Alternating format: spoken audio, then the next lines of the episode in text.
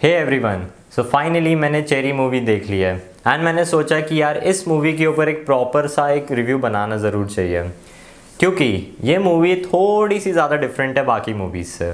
तो शॉर्ट में अगर इस मूवी को डिस्क्राइब करना हो तो ये स्टोरी है टॉम होलैंड की, जो कि एक आर्मी वेटरन रहता है। एंड आगे चल के उसे हीरोइन की एडिक्शन हो जाती है। एंड फिर पैसे ख़त्म होने के चक्कर में वो बैंक लूटने लगता है। ये स्टोरी बेसिकली एक रियल स्टोरी पे ही बेस्ड है, जो टॉम होलैंड का कैरेक्टर है। वो एक बहुत ही ज़्यादा स्वीट पर्सन है, जिसे कॉलेज की लड़की जिसका नाम है एमिली उससे प्यार हो जाता है। तो कुछ टाइम बाद जब वो एक दूसरे को जानने लगते हैं तो एक दिन टॉम होलैंड उसको आई लव यू कह देता है। एंड सामने से उसको कोई रिस्पॉन्स नहीं मिलता, बल्कि लड़की जो है वो उससे बहुत नाराज़ हो जाती है एंड वो उसे इग्नोर करने लगती है। तो इसी इंसिडेंट्स की वजह से टॉम होलैंड और एमिली का ब्रेकअप हो जाता है। एंड फिर वो एक दूसरे को इग्नोर करने लगते हैं। टिपिकल बॉलीवुड स्टोरी की तरह. एंड उसी इंसिडेंट की वजह से टॉम होलैंड को एक अलग ही गुस्सा आता है एंड वो आर्मी ज्वाइन कर लेता है अपने वतन की सेवा करने के लिए. तो जब वो आर्मी ज्वाइन कर लेता है, उसके बाद ही मूवी का असली प्लॉट सामने आता है कि मूवी एक्चुअली बनाई क्यों गई है. मूवी को बेसिकली बहुत सारे चैप्टर्स में डिवाइड किया गया है, जो बहुत ज़्यादा एपिक है. बट मूवी का जो ओवरऑल स्टोरी है, उसको दो पार्ट्स में डिवाइड किया गया है। एक है जो वॉर वाला पार्ट है एंड एक है जो पोस्ट वॉर वाला पार्ट है। टॉम होलैंड की पोस्टिंग इराक में लगती है। एंड वहाँ से निकलने के बाद उसको पी हो जाता है।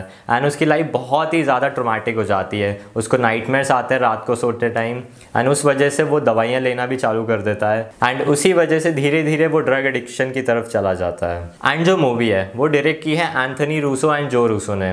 जिसको तो हम स्पेशली जानते हैं, क्योंकि वही थे Avengers Infinity War and Avengers Endgame के डायरेक्टर्स तो यार, उनकी मूवी में कुछ तो डिफरेंट अलग तो होना ही था। इसलिए मूवी बहुत सारे लोगों ने देखी है, सिर्फ़ इसी रीज़न की वजह से। अब इस मूवी में एक और जो प्लस पॉइंट है, वो है इसका कैमरा वर्क इसका कैमरा वर्क बहुत ही ज़्यादा अमेजिंग है।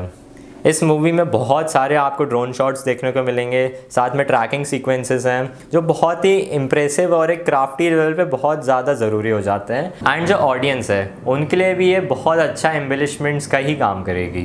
मूवी की जो बुरी चीज़ है, वो बेसिकली है उसका एक्सपीरियंस इस मूवी को देख के तो ऐसा ही लगता है कि वो खुद से नहीं, बल्कि दूसरी जो मूवीज़ है, उनसे बहुत ज़्यादा इंस्पायर्ड है एज वेल एज एक्सपीरियंसड है। इस मूवी में कुछ ओरिजिनलिटी नहीं है ज़्यादा।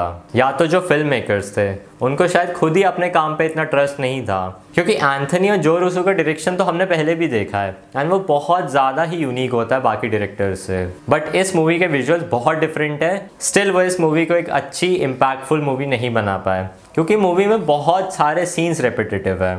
इनफैक्ट जो तुम सेकेंड हाफ़ देखोगे मूवी का, वो तो तुम्हें देख के लगेगा कि एक ही चीज़ को बार बार दिखाया जा रहा है। यार, इतने क्रिटिसिजम्स के बाद तुम ये मत समझना कि इस मूवी में टॉम होलैंड की गलती थी। बल्कि टॉम होलैंड ही तो इकलौता ऐसा एक्टर था इस मूवी में, जिसको देख के हमें इस मूवी को देखने का मन करेगा आगे। क्योंकि टॉम होलैंड की एक्टिंग इज़ सुपर like, तुम उसको स्पाइडरमैन के रोल में देखो और कुछ ऐसे डार्क रोल में देखो। वो दोनों को एक प्रॉपर बैलेंस के साथ करता है। ऑल्सो हमने टॉम हलैंड का डार्क मोड तो The Devil All the Time में देख ही लिया था।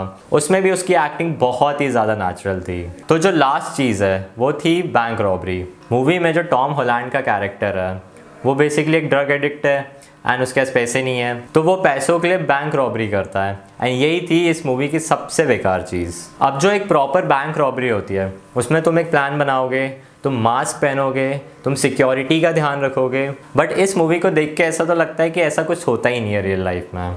इस मूवी में टॉम होलैंड चलते चलते जाता है, सामने अपनी जो अकाउंटेंट होती है, उसको गन दिखाता है, उससे पैसे लेता है और चल के वापस चला जाता है। इनफैक्ट ऐसा तो लग ही नहीं रहा था कि वहाँ कोई सिक्योरिटी भी है, या कोई पुलिस का चेस सीक्वेंस हो, या सिक्योरिटी का ही हो, पर ऐसा कुछ नहीं था मूवी में, जो कि एक्चुअली नेचुरल नहीं है। तो ये मूवी बहुत ज़्यादा नेचुरल टर्म से निकली है। शायद एंथनी और जो रूसो को ऐसा तो नहीं लग रहा था कि वो एक टैरेंटिनो मूवी डेवलप कर रहे हैं। तभी इन्होंने इसके सीक्वेंसेस बहुत ही ज़्यादा चीज़ी रखे हैं। Overall movie is a one time watch movie वैसे अगर तुम इस मूवी को नहीं भी देखोगे तो कोई तुम्हारी लाइफ में ऐसा कोई इफ़ेक्ट होगा नहीं।